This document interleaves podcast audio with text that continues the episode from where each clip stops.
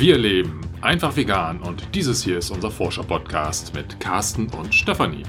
Wir bauen uns ein neues Wohlstandsmodell. Denn nach wie vor ist klar, Weiter wie bisher? geht es nicht.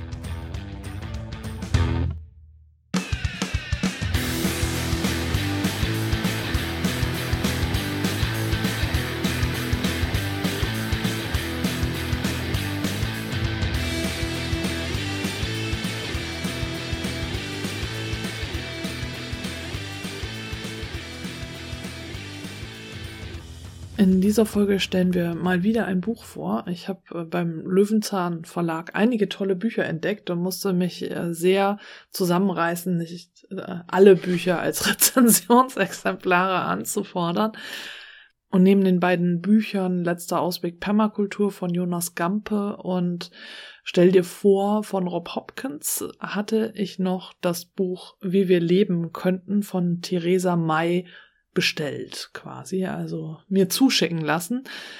Auch dieses Buch wurde uns also dankenswerterweise kostenlos vom Löwenzahn Verlag zur Verfügung gestellt und du kannst es dann auch wieder gewinnen. Das heißt, wir verlosen es unter allen Menschen, die es gerne haben wollen. Schreib dazu eine E-Mail an post von herzenvegan.de, von herzenvegan in einem Wort, ohne Bindestriche oder kommentiere unter dem entsprechenden Post im von Herzen Vegan Clan. Und Carsten hat dafür ein besonderes Datum ausgesucht, bis wann du das bitte tun sollst. Und zwar die Heiligen Drei Könige sind mir so ins Auge gestochen, also der 6. Januar 2022. Genau, also bis dahin hast du die Möglichkeit, äh, dich zu melden und am 7. Januar 2022 werde ich mich dann bei dir melden und dir mitteilen, ob du das Buch gewonnen hast oder nicht. Und schicke, wie gesagt, bitte erst dann, wenn ich dir sage, du hast es gewonnen, deine Adresse, denn aus Datenschutzgründen brauche ich sie wirklich vorher nicht, äh, sondern erst, wenn du gewonnen hast. Und natürlich besteht auch weiterhin die Möglichkeit, sich anonym unter einer Brücke hier in der Nähe zu treffen. Du kannst also eine E-Mail-Adresse nehmen, wo kein Rückschluss auf deine Person erfolgt und wir machen einen Treffpunkt aus hier in der Nähe und du kannst völlig vermummt erscheinen. Ich übergebe nur das Buch und das war's. Also das geht auch. Ich will keine Daten von dir, sondern ich möchte einfach nur das Buch in gute Hände geben. Und damit du jetzt entscheiden kannst, ob du dieses Buch äh, denn überhaupt haben möchtest, erzähle ich dir ein wenig von dem Buch. Diesmal bin ich diejenige, die das Buch gelesen hat und Carsten hat ein bisschen reingeblättert, oder? Ja, ich habe mir gerade nochmal das Inhaltsverzeichnis angeschaut, weil ich ja eigentlich darauf gehofft habe, dass du mir jetzt erzählen wirst, was mich denn erwarten würde, wenn ich dieses Buch jetzt lese. Ich muss aber sagen, dass ähm, der Titel des Buches schon sehr, sehr aussagekräftig ist, ne? wie wir leben könnten und dann darunter eben autark wohnen, Unabhängigkeit spüren und Gemeinschaft entdecken. Also da lässt sich ja schon einiges raushören. Ähm, wie autark sind wir denn, wenn wir das Buch gelesen haben? Also die Frage lässt sich jetzt nicht so einfach beantworten, denn es kommt auch darauf an, wie du Autarkie denn dann definierst, äh, denn es geht tatsächlich nicht darum, dass du als Einsiedler in irgendwo ganz alleine autark lebst, äh, sondern in diesem Buch werden Möglichkeiten gezeigt, wie du energieautark oder wasserautark leben kannst, dich also möglichst aus dieser Abhängigkeit entkoppeln kannst, in der wir die meisten Menschen zumindest hier im globalen Norden derzeit leben. Und ich muss jetzt noch mal kurz einwerfen, dass ich das Buch auch nicht komplett gelesen habe, denn dieses Buch ist in erster Linie ein Praxisbuch. Und es werden ganz, ganz viele Praxisbeispiele angeführt und Berechnungen gezeigt, wie du denn jetzt zum Beispiel energieautark leben kannst oder wasserautark und dort wird die Komposttoilette vorgestellt und ähm, wird nochmal genau erklärt, wie das mit der Photovoltaikanlage funktioniert. Das heißt, ich habe beim Lesen des Buchs gemerkt, dass ich im Moment nicht die Zielgruppe des Buchs bin. Und ich hatte mich von dem Titel und dem, was hinten auf dem Buch draufsteht, so verführen lassen, zu sagen, ja, das Buch brauche ich. Und es ist auch super interessant. Aber in meiner jetzigen Lebenssituation, in der ich einfach nicht so viel an meiner Wohnsituation verändern kann, ist dieses Buch ähm, einfach nicht das Richtige für mich. Und jetzt wollen wir hier gemeinsam herausfinden, für wen das Buch denn genau das Richtige ist. Und wenn du dann feststellst, ja, ich bin es, dann, wie gesagt, schreib gerne eine E-Mail oder äh, kommentiere unter dem Post. Ja, ich glaube, vielleicht lese ich vorher noch mal ein bisschen vor, was auf dem Klappentext des Buches steht, um einen besseren Eindruck von zu bekommen, was auch äh, die Inhalte des Buches betrifft. Und zwar steht hinten, auf der Suche nach Lösungen, gestalte deine autarke Zukunft.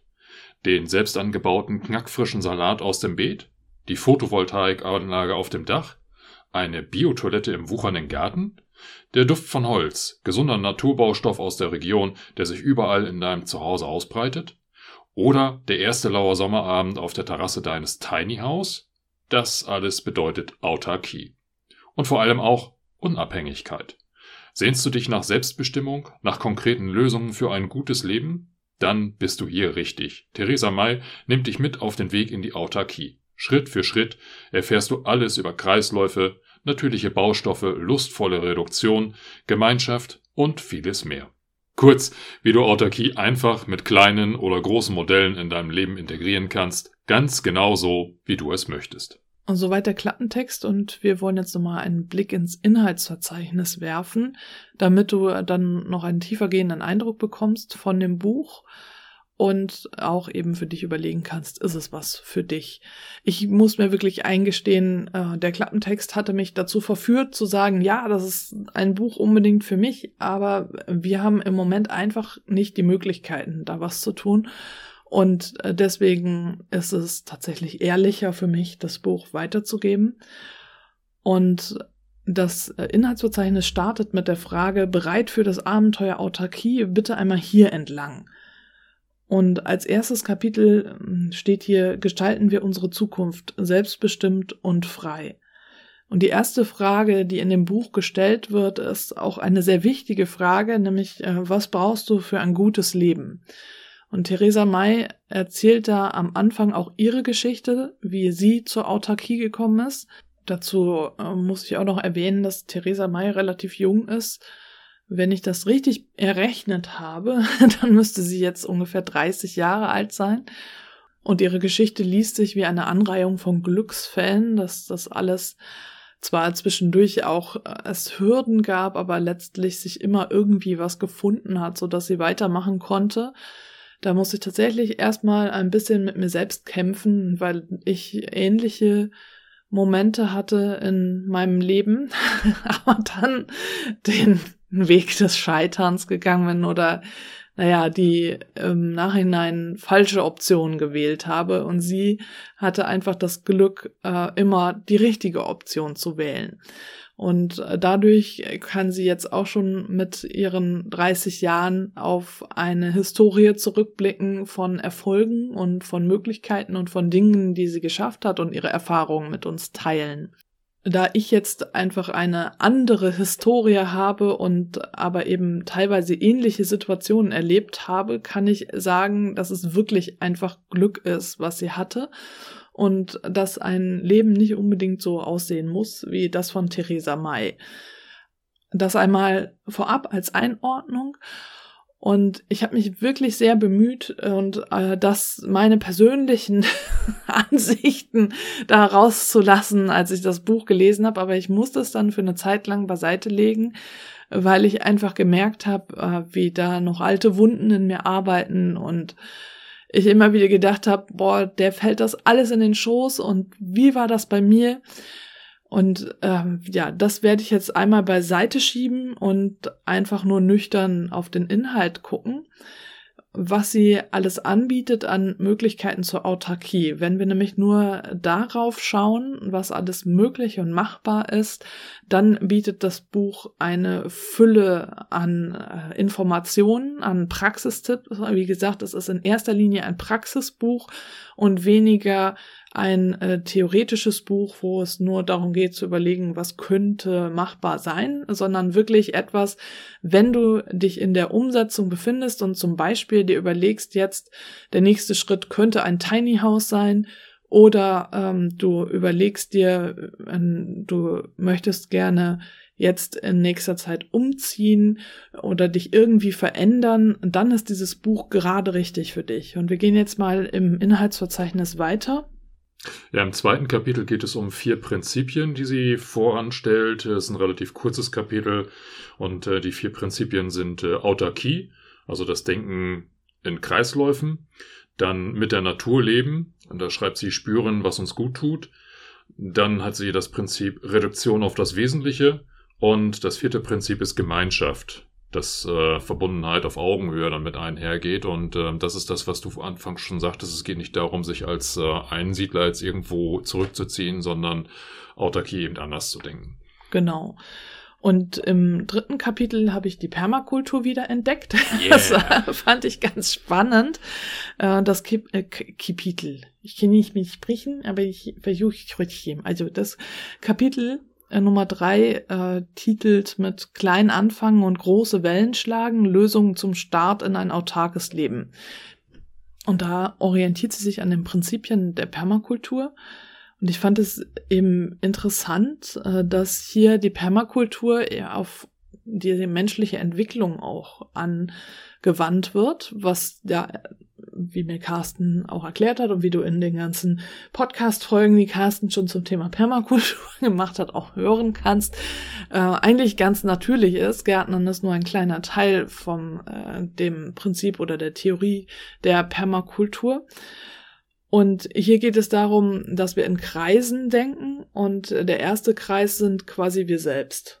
Das habe ich richtig so gesagt, oder? Ja, das kann man so sehen, genau. Also das Zonensystem der, der Permakultur. Zone Null bist du, ja. Genau, und äh, wenn wir das also jetzt nicht auf den Garten anwenden, sondern auf uns selbst, würde ich bei Zone Null bei mir selbst eben anfangen. Ähm, sei die Veränderung, die du dir wünschst, ne? Äh, also Gandhi-mäßig ist das dann etwas, äh, dass du erstmal bei dir schaust, was kannst du tun. Die Prinzipien der Permakultur werden in diesem Buch aber auch wirklich nur ganz kurz grob angerissen der Fokus liegt dann hier eben auf der Autarkie und auf die, der Anwendbarkeit dieser Prinzipien auf äh, den Alltag. Und sie beginnt auch damit, dass es halt am einfachsten ist zu gucken beim Thema Ernährung, was kann ich da verändern. Sie selbst lebt nur, nur vegetarisch, nur, also, und äh, denkt also auch da ähm, leider nicht über den Tellerrand hinaus, muss ich jetzt als Einschränkung sagen. Und wenn du schon vegan lebst, dann wirst du hier nicht viel Neues finden. Also hier geht's dann auch noch um regional, saisonal, bio und sie stellt da das Prinzip der solidarischen Landwirtschaft vor, den Gemüsekisten. Und in diesem Kapitel findest du auch ein Interview äh, mit einem Gemüsebauern, der mit den Prinzipien der Agroforstwirtschaft und der Permakultur arbeitet und der aus seinem Alltag berichtet, so dass du auch da einen Einblick bekommst, äh, wie könnte das sein? Also das wäre ja auch etwas, was du tun könntest, um möglichst autark zu leben. Und sie springt dann zwischen Rezepten, die sie gut findet, äh, dem Thema Wildkräutern, auch dem Thema Mode hin und her. Und äh, es geht dann auch um finanzielle Freiheit, denn auch Geld gehört zur Autarkie dazu, ganz klar und zeigt da Konzepte, wie es gehen kann und endet dann in dem Kapitel mit einem Selbsttest. Welcher Autarkie-Typ bist du? Und ich liebe ja Selbsttests. Solche Tests sind total spannend. Hier geht es dann um die Themen Wohnen, Energie, Essen und Wasser. Wenn ich das richtig sehe. Genau, ja. Essen und Wasser. Und da bekommst du dann für die einzelnen Themen wieder kleinere Tipps wie du loslegen kannst, je nachdem, wo du auf der Autarkie-Skala stehst. Äh, das geht von nicht so weit über die zweite Stufe schon ein Stück weiter bis hin zu ich gebe Gas. Genau, und da gibt's wie gesagt, verschiedene Tipps. Und am Ende noch die Frage, du brauchst noch einen Motivationsschub zum Loslegen. Wie wär's mit Und dann kommen noch weiterführende Anregungen. Auch der Film Tomorrow wird hier genannt. Das finde ich ja schon gut. Also von daher, soweit also erstmal das dritte Kapitel. Dann kommt als viertes Kapitel in Kreisläufen denken, autark versorgt mit Strom, Wasser und Wärme. So, und wenn ich das jetzt richtig lese, schreibt sie auch schon so Physikunterricht 2.0, ne? Technik für den Autarkiealltag. Also das ist wirklich so Praxis, ne? Wo genau, mit Rechenbeispielen ähm, und, und ähm, anderen praktischen ähm, ja, Anleitungen, glaube ich schon, mhm. ähm, auf das Thema Stromversorgung, äh, Wärmeversorgung, ja, die Komposttoilette, Biotoilette, ne? Ähm, Versorgung mit Wasser, aber auch äh, Umgang mit Abwasser und so eingegangen wird. Genau, und zwei Punkte möchte ich da jetzt einmal herausgreifen. Neben dem, was Carsten eben sagte, das ist genau das, was ich eben nicht so genau durchgelesen habe, weil da halt sehr viel es um Berechnungen geht. Und wie gesagt, wenn du jetzt gerade genau an diesem Punkt stehst, wo du dir überlegst, ja, wie genau kann ich das denn jetzt machen und wie genau äh, muss ich das ausrechnen, damit ich energieautark bin, dann ist es genau das richtige Buch für dich. Und was jetzt für alle anderen dann noch hilfreich war, ist also auch für uns sind die Stromspartipps für unser Zuhause. Die funktionieren natürlich auch, äh, wenn du jetzt halt ähm, autark leben möchtest. Ne? Dafür ist es ja gedacht, aber eben auch wenn du noch nicht so viel machen kannst. Und äh, da gibt es eben so ein paar Ideen wie die stromlose Espressomaschine oder der, das Waschmaschinenvorschaltgerät, wobei dieses Vorschaltgerät ist jetzt halt eher äh, tatsächlich für ähm, dein energieautarkes Zuhause. Und dann wird hier noch das WLAN eine Zeitschaltuhr genannt, wobei ich äh, denke, naja, wir drücken halt einfach den Ausschalter beim Mehrfachstecker. so. Aber auch hier, das finde ich so spannend, in jedem Stromspar-Tippsbuch finde ich äh, diesen Tipp, dass du dein WLAN ausschalten solltest, wenn du es gerade nicht brauchst. Und äh, wir schalten einfach komplett unsere ganzen, also Telefon und Router und alles über Nacht aus, weil wir das dann nicht brauchen. Und es spart tatsächlich Strom. Also das kannst du jetzt, egal ob du das Buch haben willst oder nicht, nochmal mitnehmen. Es spart Strom. Stell dein Router über Nacht aus. Oder halt nur das WLAN. Sogar das würde gehen.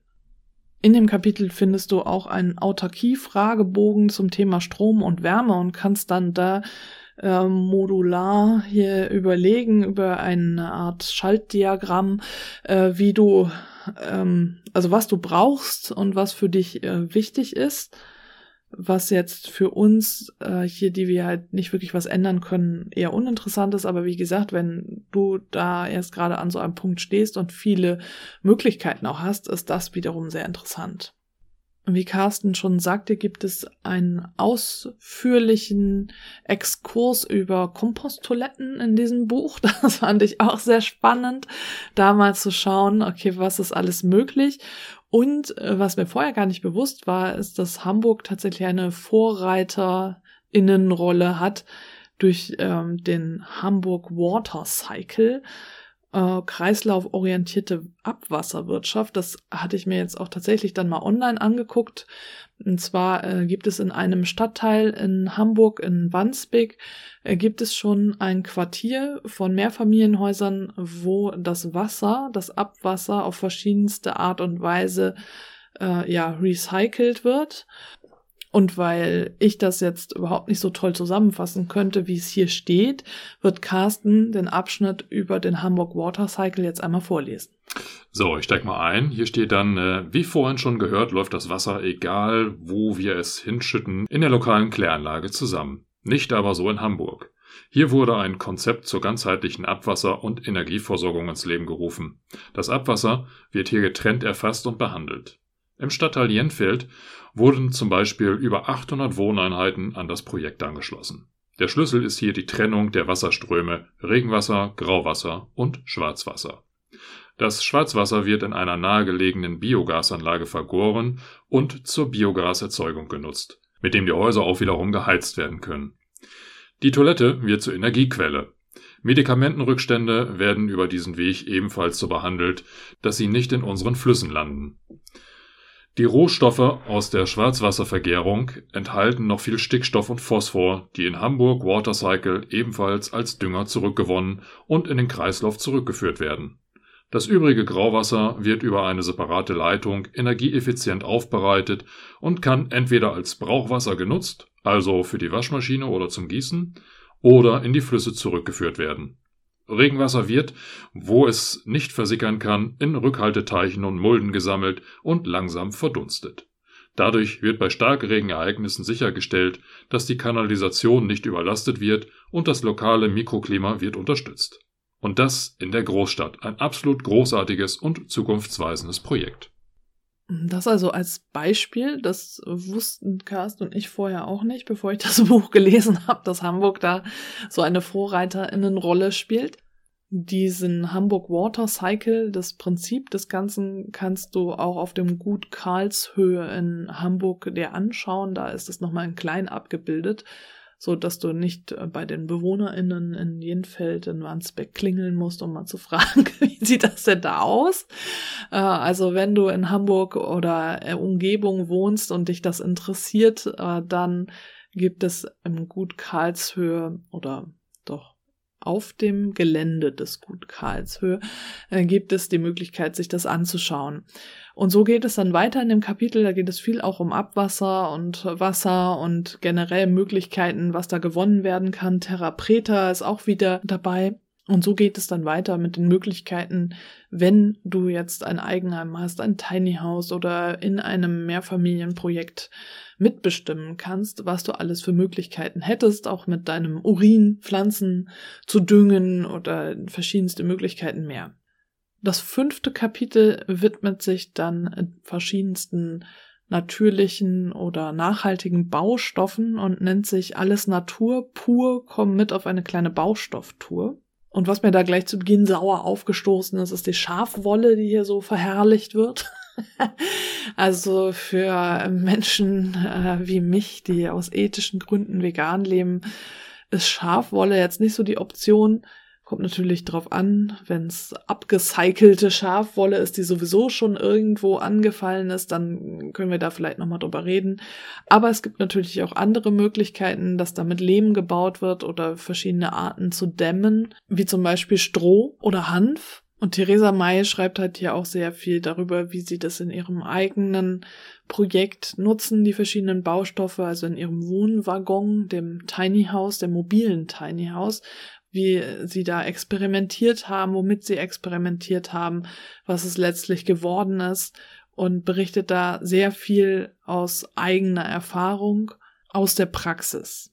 Im sechsten Kapitel, das relativ kurz ist, geht es äh, um Reduktion auf das Wesentliche und auch dieses äh, Problem, dass Einfamilienhäuser meist, wenn Familien darin wohnen, dann gefüllt sind, ähm, aber es auch sein kann, dass der Platz gar nicht komplett genutzt wird, weil eigentlich nur irgendwie ein Wohnraum von allen viel genutzt wird und es gibt Räume, die gar nicht so viel genutzt werden. Aber was ist, wenn die Kinder ausziehen? Dann wohnt da vielleicht noch ein Elternteil oder zwei Elternteile und das riesige Haus ist viel zu groß für diese zwei oder eine Person. Und darum geht es jetzt in diesem Kapitel, die Reduktion auf das Wesentliche. Was brauche ich wirklich? Brauchen wir als Familie wirklich dieses große Eigenheim, in dem Theresa May jetzt zum Beispiel aufgewachsen ist? Natürlich äh, sind wir nicht alle in großen Eigenheimen aufgewachsen. Äh, sondern äh, bestimmt gibt es auch Menschen, die in Dreizimmerwohnungen aufgewachsen sind oder noch kleineren aber in diesem Kapitel geht es jetzt tatsächlich darum, was, wenn ich jetzt auf großem Fuß lebe, sozusagen, also wohne, ähm, was, wie könnte ich das reduzieren? Und sie gibt da Tipps, dass ich, wenn ich jetzt ein Eigenheim habe oder meinetwegen auch zur Miete wohne in einem größeren Haus und ich nutze gar nicht alles, dass ich quasi in dem Haus ähm, daraus ein Tiny House machen kann, in dem ich einige Räume ähm, einfach die Türen zuschließe und mal für eine Zeit auf also nur mit einem Raum oder zwei Räumen oder so lebe, um mal zu testen, äh, funktioniert das auch.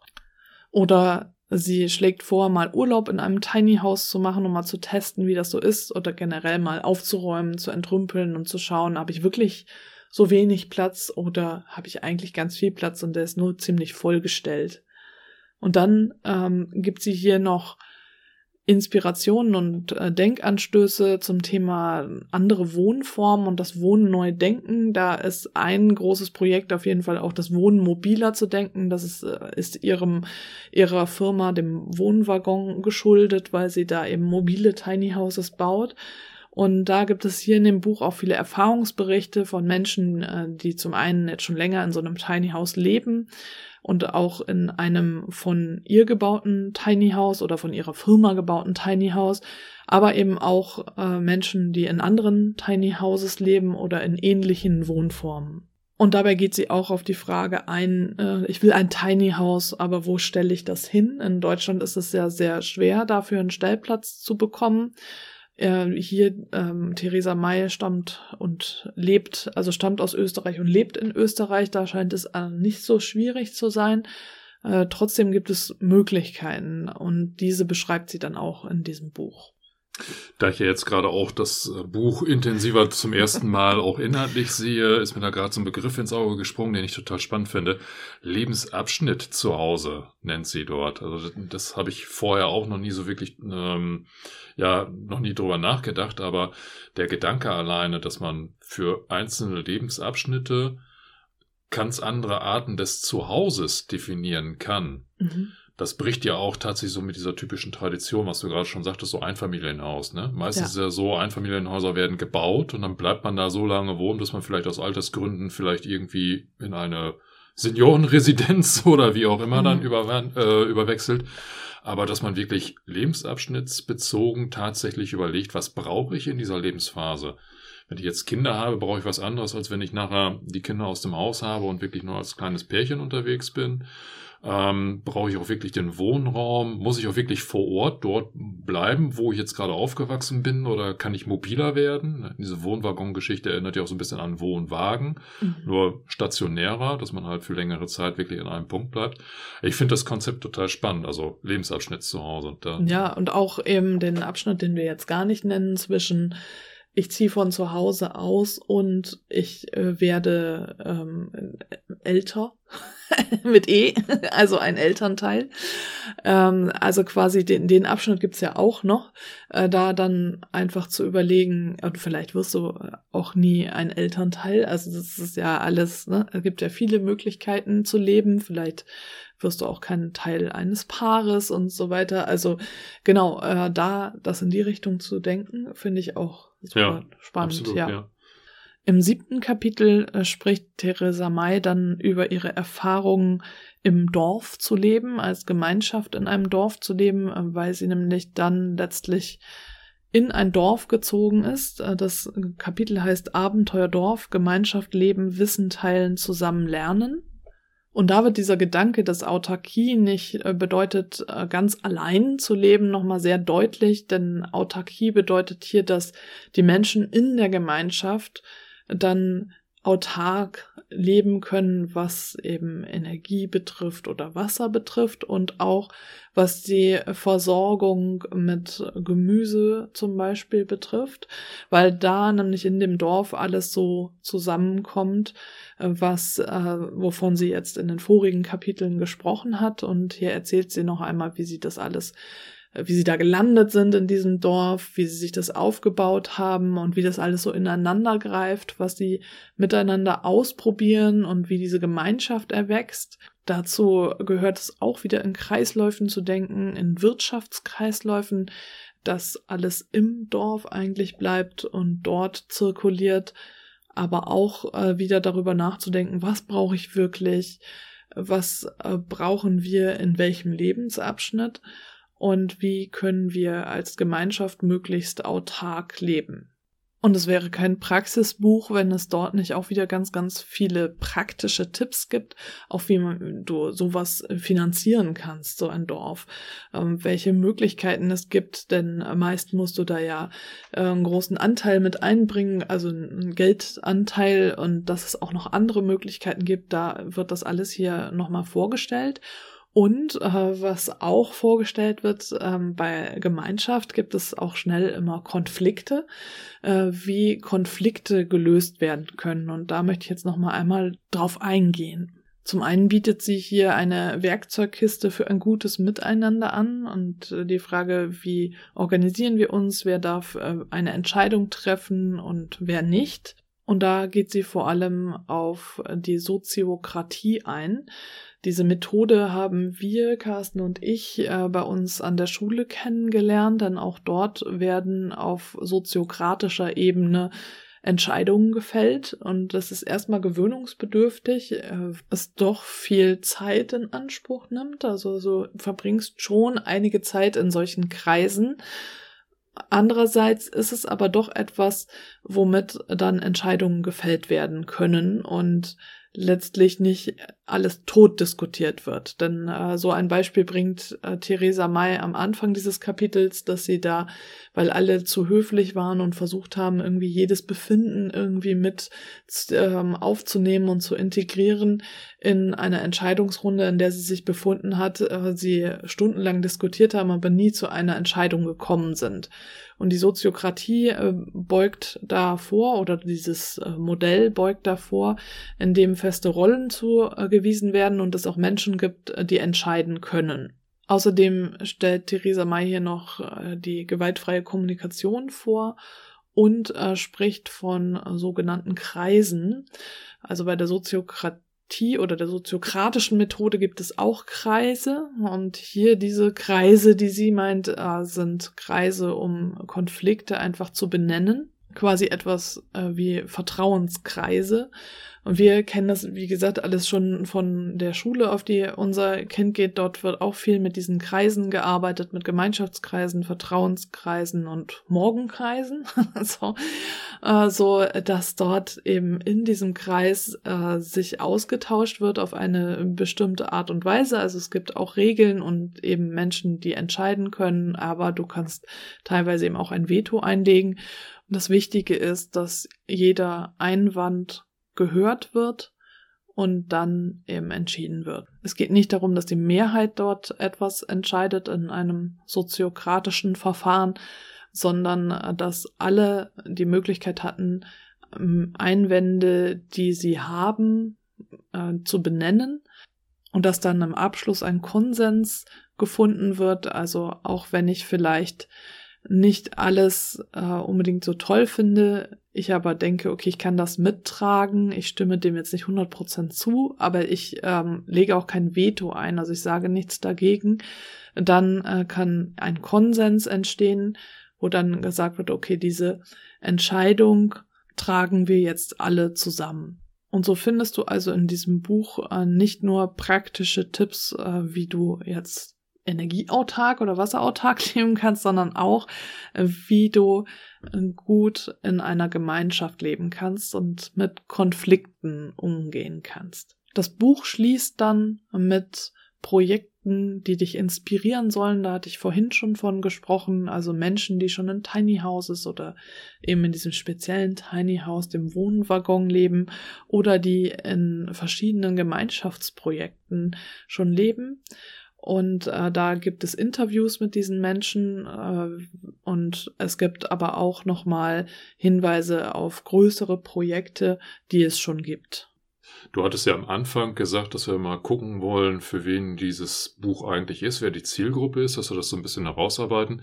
Für mich hört sich das jetzt so an, als ob das äh, primär auf Personen, auf Menschen abzielt, die auch tatsächlich mehr oder weniger in der Lage sind, ihre Wohn- und Lebenssituation vielleicht sogar grundlegend zu verändern ähm, was wir jetzt in unserer aktuellen Lebenssituation selber gar nicht machen können. Also ich glaube, Personen und Menschen, die zur Miete wohnen, sind ja so ein bisschen abhängig davon, was das Mietobjekt hergibt. Ich kann jetzt ja nicht irgendwie eine Komposttoilette da ähm, auf dem Balkon aufbauen oder eine Photovoltaikanlage aufs Dach flanschen. Ähm, da habe ich ja ganz andere Hürden.